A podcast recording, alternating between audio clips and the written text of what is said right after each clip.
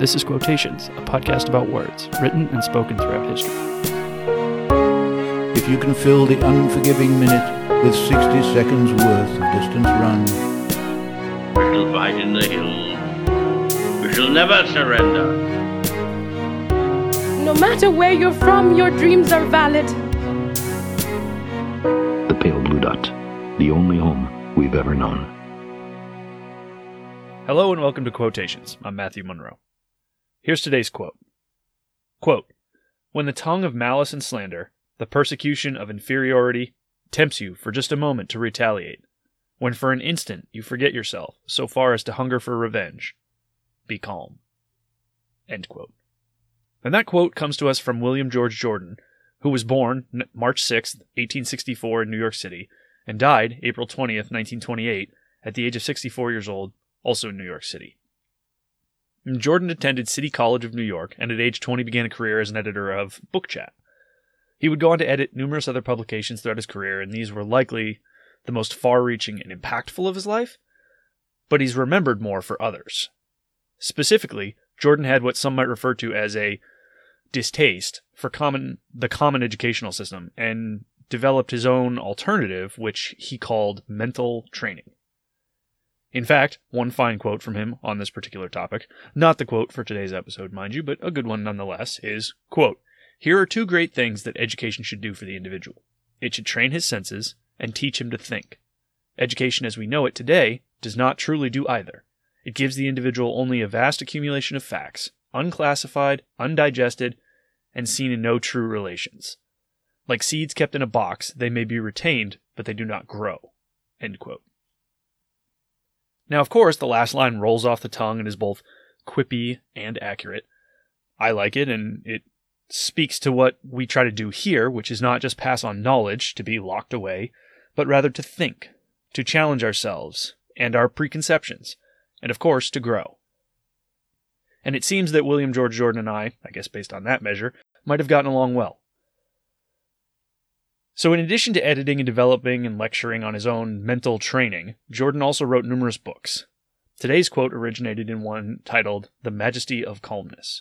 And you can actually find this in PDF form online for free, and it is worth giving it a read, or at least a listen. And it would seem, at least from reading that, that people have always struggled with calmness. Perhaps it's part of the human condition, I don't know. We've seen time and again that the search for peace and quiet and tranquility and escape are near universal pursuits of all mankind. From Thoreau to Roosevelt, Aristotle to Muir, there seems to be this kind of fundamental need for these things. Well, why is that? Perhaps it's in the, those moments where stimulus is deliberately limited, perhaps gazing out on a pond like Thoreau or listening to the wind as you stare at a mountain from afar, that our mind, devoid of the rapid fire onslaught of information, and decision making and judgments, etc., etc., that we endure on a moment by moment basis, that we can finally relax. Like a spring compressed for an extended period of time that's finally allowed to extend and to reach equilibrium and just kind of be. Right, and this this shouldn't sound strange to any of you. Many people claim to have their very best ideas and inventions and writer's block busting moments and personal revelations as they walk in solitude. I mean, this is such a well known phenomenon that when student quarters at the University of Virginia, which I've had a, the pleasure to visit many times, were built, each had a small garden directly attached behind it. And the garden is roughly 40 feet by 40 feet, give or take. And they were specifically designed so that students could get up from their desks and walk in circles, or figure eights, or just wander in those garden spaces, because each is a little bit different and note, notably they're still accessible to this day to the public. As those students pondered the philosophical, social, and political materials they studied there, it was on purpose. So even back in the early days of the University of Virginia, which was founded by Thomas Jefferson, as a fun aside, there was a recognition that in order to best learn and retain information, that having access to the outside, even a small space, was beneficial enough to take the precious land on which the school was built and add gardens for the students to wander in. Rarely, if ever, even today, do you hear someone say that they do their best work in a high input environment? Right? The more things coming at me, the, more things flashing, the more sounds I hear, the more conversations going on, the better I think. No one says that. No one says that because it's not true. It's probably why, if you're like me when you were growing up, whenever your dad was trying to negotiate the streets of the town that you lived in, he would turn down the radio so that he could think. It seems funny, but if you think about it, that's exactly what we're talking about here. We're talking about going outside, turning down the volume on life, and being quiet, and still, and peaceful. And as Jordan would say, calm. Now, Jordan, as I said, understood this, and he went so far as to call calmness, which is, I guess I would argue, a second order effect of peace and stillness and quiet, he called it majestic. But what about this quote? It's a slightly different take on calmness. And let me read it for you one more time, and then we'll consider its meaning and its implications. So here's the quote again. Jordan says, quote, When the tongue of malice and slander, the persecution of inferiority, tempts you for just a moment to retaliate, when for an instant you forget yourself so far as to hunger for revenge, be calm. And that's a fun concept, right? That's a wild concept even. I mean, look at the look at the Twitterverse, right? I know we talked a lot of we talk a lot about social media here, but it's everywhere. Why not? But in the Twitterverse or the social media spheres, uh, even the daily news, they all seek to grab a cool soundbite, right? Or a quote. Why? Uh, for dunking on someone or to to get the most likes and retweets and shares and follows, etc.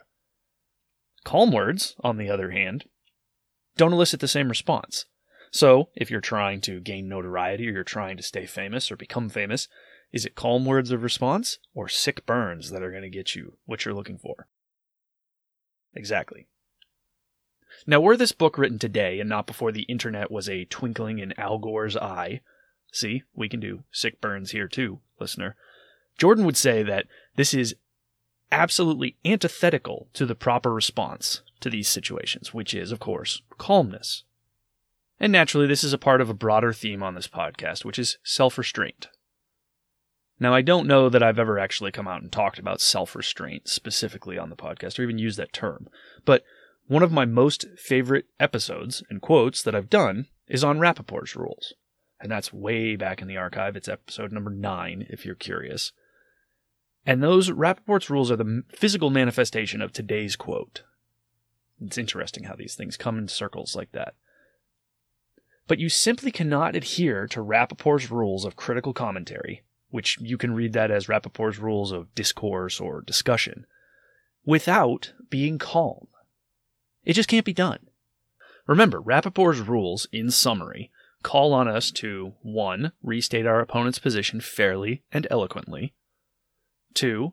to list the points of agreement, 3. anything that we may have learned from our opponent before we even begin to utter a criticism. And this is the absolute and complete opposite of nearly all the quote cool responses that you see on social media right? These are the uncool but calm responses.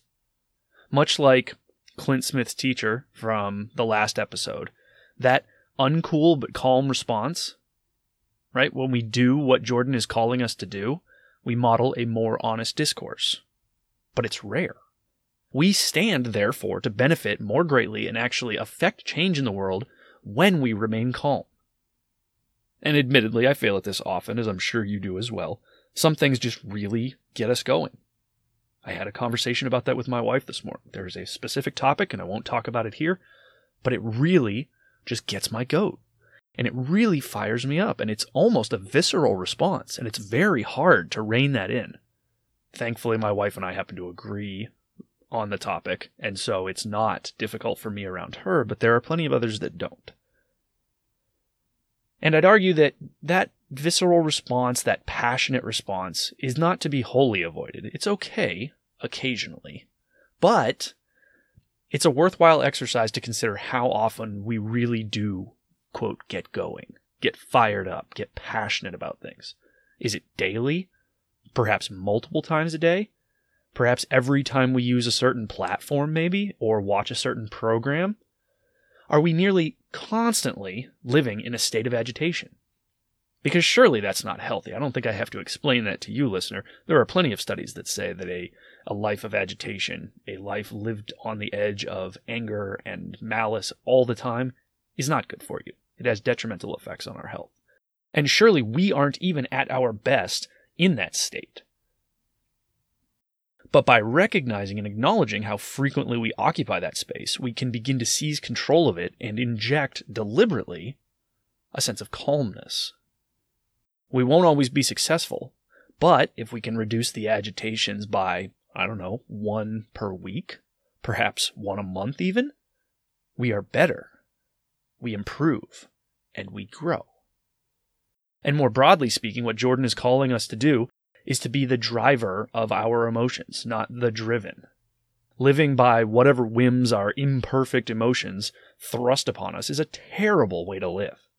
Being jerked from one high to another, to a low, to another high, it's a terrible way to live. It's emotionally, mentally, and physically exhausting. Emotions can and should be indicators, but not controllers. And until we can master that, until we can recognize that our emotional knee jerk response to a situation is rarely the best one, and control for that, and adjust, and decide not to respond in that emotional knee jerk way, we'll be living a suboptimal life.